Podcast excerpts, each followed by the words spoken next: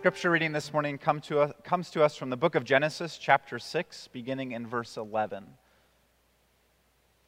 Now the earth was corrupt in God's sight, and the earth was filled with violence. And God saw the earth, and behold, it was corrupt, for all flesh had corrupted their way on the earth. And God said to Noah, I have determined to make an end of all flesh, for the earth is filled with violence through them. Behold, I will destroy them with the earth. So make yourself an ark of gopher wood. Make rooms in the ark, and cover it inside and out with pitch. This is how you are to make it. The length of the ark, 300 cubits. Its breadth, 50 cubits. And its height, 30 cubits. Make a roof for the ark, and finish it to a cubit above, and set the door of the ark in its side. Make it with lower, second, and third decks. For behold, I will bring a flood of waters upon the earth to destroy all flesh, in which is the breath of life under heaven. Everything that is on the earth shall die, but I will establish my covenant with you, and you shall come into the ark, your sons, your wife, and your sons' wives with you. Noah was 600 years old when the flood of waters came upon the earth. And Noah and his sons and his wife and his sons' wives with him went into the ark to escape the waters of the flood.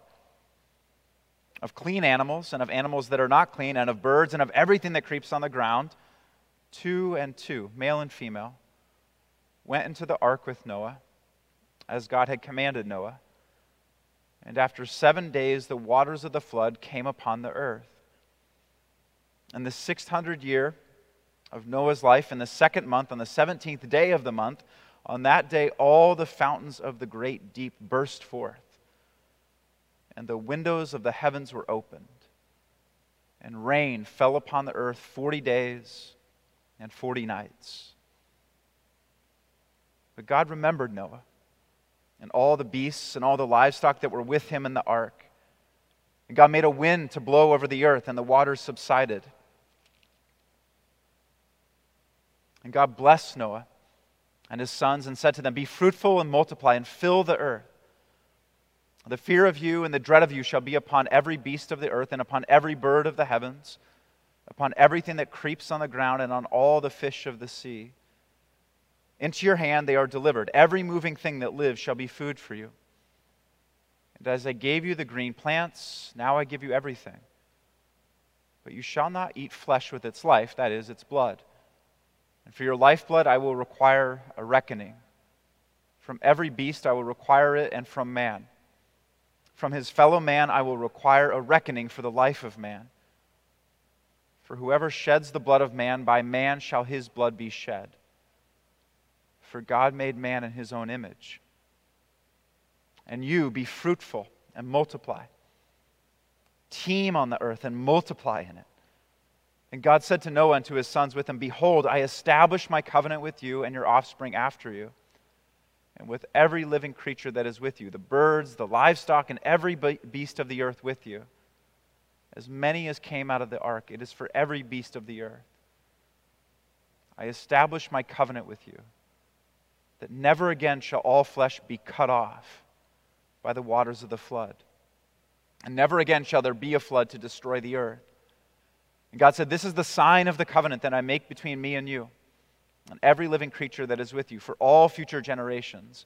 I have set my bow in the cloud, and it shall be a sign of the covenant between me and the earth. So when I bring clouds over the earth, and the bow is seen in the clouds, I will remember my covenant that is between me and you and every living creature of all flesh. And the waters shall never again become a flood to destroy all flesh. For when the bow is in the clouds, I will see it and remember the everlasting covenant between God and every living creature of all flesh that is on the earth. This is the word of the Lord. So grace and peace to you this morning from God our Father and the Lord Jesus Christ. Amen. I don't think this is unusual, but when I was a teenager, I went through a whole rebellion phase. It started right when I went to junior high, and so by the age of 13, I was miserable to be around. In fact, in my mind, even the way that I looked was annoying. I used to shave the sides of my head, but then I would leave the top like 2 to 3 inches long, and I would spike it out. It looked like I had a spiky mushroom on top of my head. And I would use Sunin, if you're familiar with that. It's kind of like a hydrogen peroxide type product. And for me, it just turned my hair orange. And so I looked ridiculous, right? But then on top of that, I also had a total mouth on me. I was always cutting people down. I would make fun of pretty much everyone. In fact, my first week of 8th grade, I got kicked off the school bus for the rest of the year because I got everyone on the bus to chant a certain thing about a certain kid. Not going to repeat what it is because I don't want to get kicked out of here either. I mean, it was just bad, right? So I remember this one night, my mom and I are arguing across the hallway. We're both upstairs. My room was right down the hallway from my parents. And so I'm standing in my doorway just mouthing off to my mom. Of course, in my mind, I know way better than her. I have a total attitude. I'm going to put my mom in her place. And yet, next thing I know, my dad is flying up those stairs. I shared this recently. My dad was a big guy. He was 6'5", intimidating as all get out. And so as he comes up the stairs, I turn and I run into my room. I slam the door behind me, but what he does, he just walks right in, comes up to me, grabs me by the shirt, literally lifts me up off the ground, pins me up against the wall. He goes, "You will not talk to your mother that way." To which I kind of thought, he's totally right. I will not talk to my mother that way. So when it came to my parents, they had pretty much the same parenting style. Not that my mom ever held us up against the wall, but they were actually really great parents. They were always kind of a united front. At least that's what they presented to us. And yet what was different about them is while my mom could definitely get mad, only my dad could inflict wrath. What I mean by that word wrath, it's this combination of anger and power that you just don't want to mess with. Just to be clear about something, my dad was this incredible dad. We all knew that he totally loved us, and yet that occasional outburst of wrath would remind us that, like any good dad, he would not let us go down a path that was foolish. And so one thing I just knew growing up is when it came to my dad, rebellion is almost always going to lead to wrath. So today, we're in week 2 of our sermon series. God of Covenant is what we're calling it. That's because we're looking at the different covenants that God made with his people. If you were with us last week, one thing we were saying is what a covenant does is it just defines the relationship that God wants with us. So today, it's the covenant that God made with us through Noah in particular. And the thing about it is God made this covenant right in the midst of wrath. It's this combination of anger and power that you just don't mess with. More specifically, it's this flood that's drowning pretty much the entire world. And you see, it's right in the midst of that that God makes this covenant. And so what I want to do today is I want to look at 3 things as a whole. But the first is I just want to look at this wrath that God has. Like, what is that about? And then after that, we're going to look at 2 different parts of the covenant that God makes. But to start with the whole wrath part, I'm just going to put this out there. I don't think anyone likes to talk about the wrath of God. Maybe some Baptists, I don't know. I used to be Baptist, so I think I can say that. But the whole concept of wrath is just not a kosher topic in our culture. And yet, 2 things about this on this front. One is if you go through the Bible, it is totally there. In fact, I was just looking it up this past week. We talk a lot about how loving God is, right? And so how many times do you think something like forgiveness is mentioned in the Bible? It's right around 100. But then you look up, how many times is mercy mentioned in the Bible? Any guesses? It's about 250 for mercy. So what about love, right? Hugely important topic. Love gets mentioned 500 times. What about wrath? It's over 600 times. So you cannot ignore it. I know some people will say, yeah, but that's the God of the Old Testament. To which I want to say, yeah, I know. By the time it reaches Revelation, that guy totally chills out, right? No. Like, have you read it? It's a biblical theme. It's just part of who God is. That's the first thing. The second thing is, even though it's not a popular topic in the church, it is a pervasive issue in our lives. Meaning, one of the reasons the Bible speaks so regularly about the wrath of God is perhaps because people experience so regularly the wrath of God. And since we don't really name it for what it is anymore, we could be sitting under it, we could be totally feeling it, and yet we do not even know what it is, much less why it's happening. And so I want to point out a couple different ways we experience the wrath of God. In our passage, it's the flood that literally pours out the wrath of God on the people. And whereas God has said that sort of thing is never going to happen again, that does not mean we don't still have wrath poured out on us. And so just to go through two main ways that it happens. One of them is we experience God's wrath, what I'm going to call on the level of consequence. And what I mean by that is a lot of sins have consequences just kind of built into them. So for example, just to put some flesh on this, I'll give a few examples. If you take the sin of addiction, you get addicted to some sort of drug, and that could be like a really heavy drug, or it could even be just alcohol or anything in between, right? Either way, any sort of addiction has consequences built into it. Your body begins to drag, your mind gets kind of fuzzy, you start to lose your personality. You're totally chained down, your life orbits around that drug, and as part of that, a lot of your relationships begin to fall apart, right? You're just a shell of your former self, your life begins to unravel, and you see in the biblical view, none of that is just a random, unfortunate outcome. Instead, it's wrath, meaning it is a God-intended consequence inflicted on our sin. And you see, there are a lot of things like that. So for example, if you watch pornography, it literally rewires your brain. You're less able to connect with real people. You sleep around a lot. It does kind of the same thing. It makes you less and less able to intimately bond with another person. Surf the internet all day and you feel totally empty at the end of it. Live your life on social media. You get scatterbrained. You don't think deeply anymore. Talk a lot of crap behind other people's backs. Your level of anxiety goes up. Literally what happens, there's a proven link between gossip and anxiety. And so again, that is not just random. It is rebellion, and rebellion leads to wrath. In other words, it's us living contrary to the will of God and facing built-in consequences as a result. And see, that's what I'm calling wrath on the level of consequence. I would imagine you can think of examples in your own life, if only because I know I can think of plenty of examples. In my own life, where living against God's will either has caused or is causing a lot of pain. The other kind I'll mention is wrath on the level of conscience. So not consequence, but conscience.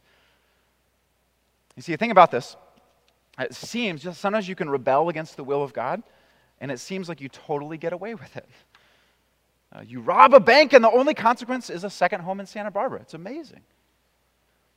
That's kind of silly. Maybe more realistic. You got the guy who leaves his family for some new fling. I've been a pastor for 10 years, and I've seen it a bunch. And what it looks like is the only consequence is that guy is a lot happier. Never mind the destruction that he has left in his wake, he's doing great. And so it's a pretty common idea that whereas some sins definitely have consequences, other sins you can totally get away with. And yet it's not at all true. You see, because there is another kind of wrath that gets poured out on every single kind of sin. There's no escaping it. And what it is the wrath of God that affects our conscience. And what I mean by that is any kind of rebellion against the will of God is always going to separate us from the presence of God. And I totally realize in saying that some people will be like, whatever, not a big deal to me. And yet relationship with God is the most meaningful part of who we are. And so to lose that is to lose your real self. And in particular, to lose that is to let your heart harden. And that's because it's closed off to the love of God. And so you have this weird division within yourself where on this one hand, you kind of like your sin, but on the other hand, you wish it were not part of your life. If only because no sin is life-giving. And so one way to think about it, I was trying to think of like, how do you think about this? You take a bright and beautiful flower. That's the human spirit, bright and beautiful flower. But then you just put a big bucket over it. That's our rebellion. We want to do our own thing, so we hide ourselves from the light of God. And what happens is over time, that bright and beautiful flower begins to weaken, wilt, and wither. the color fades out of its petals. It loses its vitality. It is not nearly as alive as it was before. And you could ask, why? What happened to the flower? It cut itself off from the one thing that could really give it life, namely the love of God. You see, that's what I'm calling wrath on the level of conscience. It's that even if there aren't obvious consequences for our sin, there's always the consequence of being alienated from the Lord. The result of which is a lot of us are just a shell of who He created us to be. So that's the wrath of God. Like I said, whereas there's not going to be another huge flood that destroys the whole earth, that does not mean a lot of us aren't still drowning. Either in some pretty rough consequences or in the pain of an unclean conscience. So let's go to the next part. This is getting into the covenant that God makes with us through Noah. It's made right in the midst of that wrath, and there are pretty much two parts to it. So just to start with the first. And this is going to seem random, but a week ago, I was out on a walk in the morning, moved in this new house up in Saugus. It was one of those days that you knew it was going to be hot. I think it was supposed to be in the 80s, but it was still kind of cool in the morning. It was really pleasant out. And so I'm on the sidewalk walking down our street, and in front of this one house, there's this big worm that had come out of the grass. It's kind of a nasty little thing. But you know, sometimes for whatever reason, worms will come out of the grass, and they'll try to cross this long stretch of pavement. Not at all smart. And this dude's actually heading onto the sidewalk, but he does not realize is right after that is the road. So if he's going to get to more grass, it's going to be like 30 or 40 feet with cars flying by. And I'm looking at this. Call me a tree hugger if you want, worm hugger, whatever. But I just felt bad for the little guy. I figured by the time he gets to the asphalt, he is just going to start cooking. And so what I did is I stooped down. I started to flick this little guy. I was really gentle at first. I was just kind of nudging him. But even that, he was just like, you know, he kind of curled up, get off me. And so I started flicking him a little harder, like, come on, buddy. And then he got a little really wacky, like flopping on the ground. It's this battle going on between us. And so eventually I did not want to do this. I had just taken a shower, but I picked that guy up. And I flung him into the grass. And so finally, I think he's going to be fine. So I go to the end of the street, turn around, start coming back. I get to the same house. That same stupid little worm is right back on the sidewalk. So it's pretty much the same thing all over again. I did the nudge, I did the flick, and then I did the full-on toss. This time I'm pretty sure I saw him duck into the grass. No idea about the fate of the worm. One thing about this, though, I would imagine for the worm, everything I was doing felt totally miserable. Whether it was the nudge, the flick, or the toss, I am sure in his mind it was just like, what are you doing? You are totally hurting me, and yet on my end, two things. Number one, I could see where he was headed. He could not. Number two, I was just trying to save him. If you go to our passage, one thing about the flood that happens. Yes, because of the wrath of God that is happening, and yet it is not like God is just vindictive, mad, or mean. It's not like He just wants to hurt us. It's none of that. It's because when we rebel against His will, number one, He can see precisely where we are headed. Typically, we can't. And number two, He's really just trying to save us. See, the whole point of the flood, the wrath, is to lead people into the ark. In other words, the whole point of God inflicting wrath on us, whether it is the wrath of consequences or the wrath of conscience, the reason that He does that is because He cares about you. And so it's not uncommon for it to begin like a gentle nudge. There's just a little bit of pain because of our rebellion. But then eventually that nudge becomes more like a flick. Meaning either the consequences get worse or our conscience becomes more guilty. And then eventually, if we do not pay attention to that, sometimes a flick becomes a full-on toss. Meaning our whole life gets turned upside down. Things begin to unravel. Everything seems to be spinning out of control. Which just means the wrath of God is beginning to overwhelm you. And yet here's the thing. It is not because He hates you and wants you to drown in your sin. No, it is because He loves you and wants you to take refuge in His grace. See, part of this covenant that we have through Noah is prior to us drowning in our rebellion, God always provides an ark of salvation. Not just back then, but now. And I don't mean that literally. Now, the Old Testament ark is really just pointing to a New Testament reality. It's communicating something about how to be saved. So let me try to explain it. In our passage, if you could ask the question, what is the purpose? What's the purpose of the ark? Now, it's meant to be refuge from wrath. And so in the New Testament, what is our refuge from wrath? It's Christ. He takes people in, right? Just like the ark took people in. So in our passage, how do you enter into the ark? There's an opening in the side. In the New Testament, how do you enter into Christ? There is an opening in his side. If you remember when he got crucified, he got pierced with a spear, and what that did, according to the early church, is it opened up a door to the heart of Christ, out of which grace pours, right? And so in our passage, how many people follow Noah into the ark? It's 7. In the New Testament, what does the number 7 represent? It's the church. Church is referred to as the number 7 repeatedly. In other words, it is the people who follow the call of Christ to take refuge in his grace. And so you could ask, why does God inflict wrath on us? It is not because he wants to see us suffer. It is because he wants to see us get saved. In other words, he wants to lead us into the heart of Christ. That's the real ark of salvation. And what you're going to do if you find that is the wrath of God subsides. It does. It subsides. And this wasn't part of our reading, but in Genesis, when the rain of wrath begins to stop, what happens is a dove brings an olive branch to the ark. It's this incredibly symbolic act. What it's communicating is when you get into the ark of God's grace, the Spirit of God, that's the dove, he's going to bring you peace. And so that does beg the question, how do you actually get in the ark? How do you enter into the heart of Christ? And the answer given in our passage, it's really simple. It's you've got to leave behind the life that is drowning you.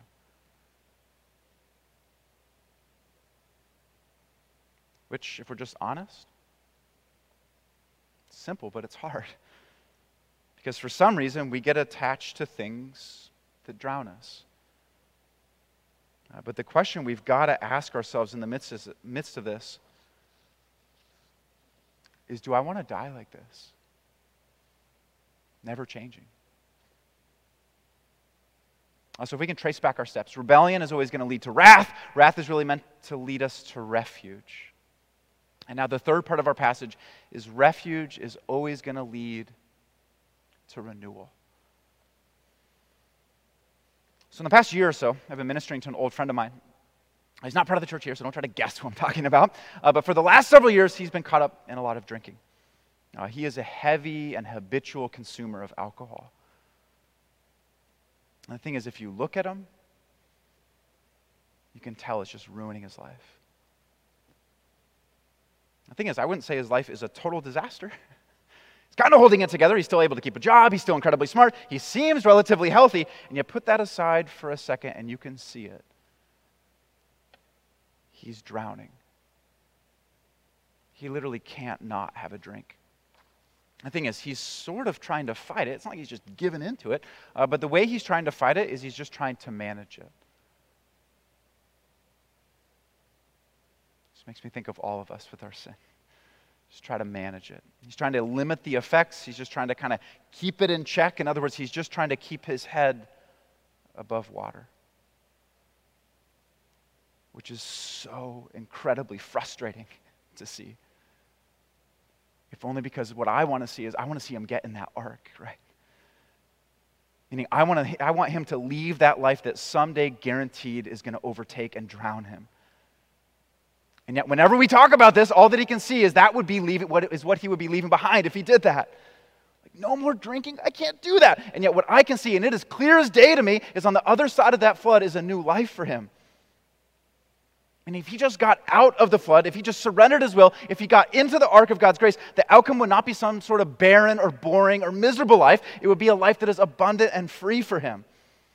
You see, if you go to our passage, one thing you notice after the flood subsides, God says to them, be fruitful and multiply.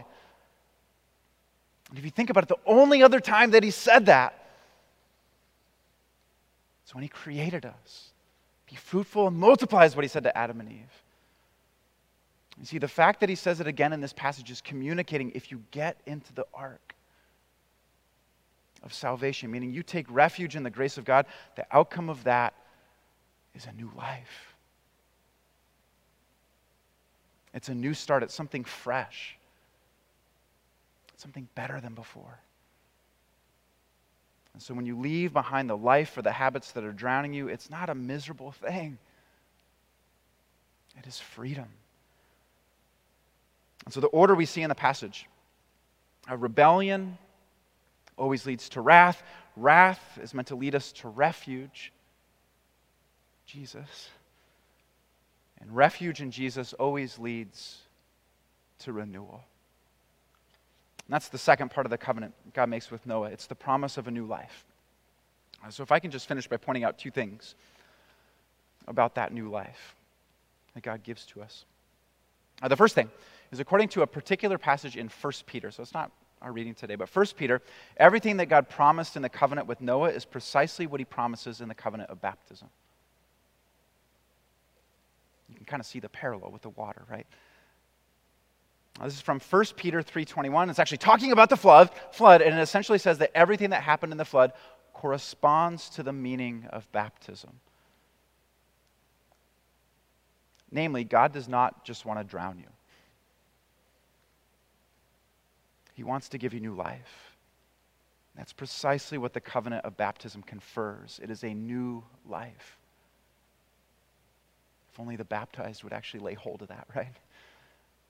The other part of it, of this new life, as part of this new life that God gives to Noah, he says in our passage, anytime there's a storm, there's going to be a rainbow. And what that's meant to convey is anytime we begin to rebel again, even after we've been given this new light, anytime we begin to rebel again and the clouds of God's wrath begin to block out the light of his love for us, what he has done is he's put a rainbow in the sky.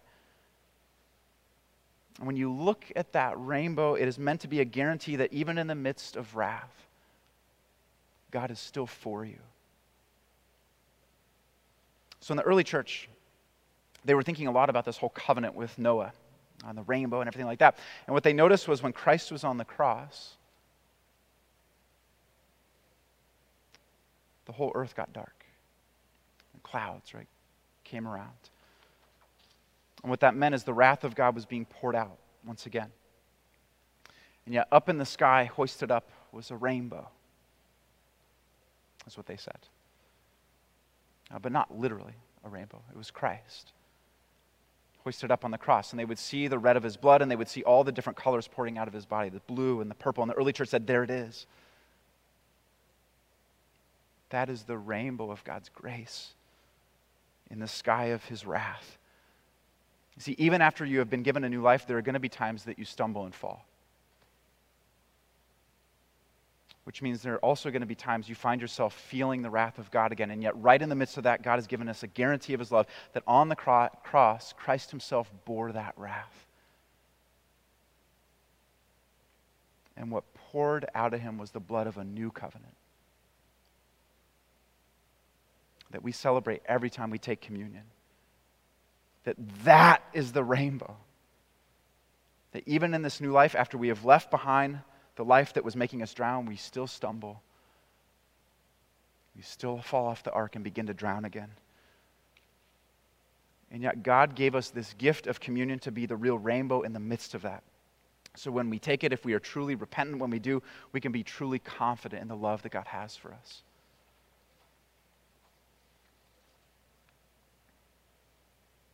So I guess what I'm saying is the covenant with Noah was always intended to point us to the covenant we have with Christ.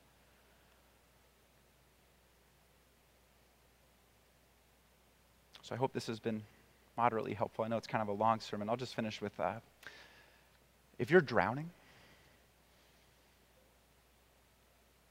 please know that there is an ark. His name is Jesus. So let's pray. God in heaven, you're a good Father who never disciplines his children because he hates them, but precisely because he loves them. And so, Father, whenever we're drowning in our rebellion, lead us to the ark that is Christ. God, get us out of the water. Get us into his grace. Get us to realize this new life that you have planned for us. We want to be free and fruitful in this life.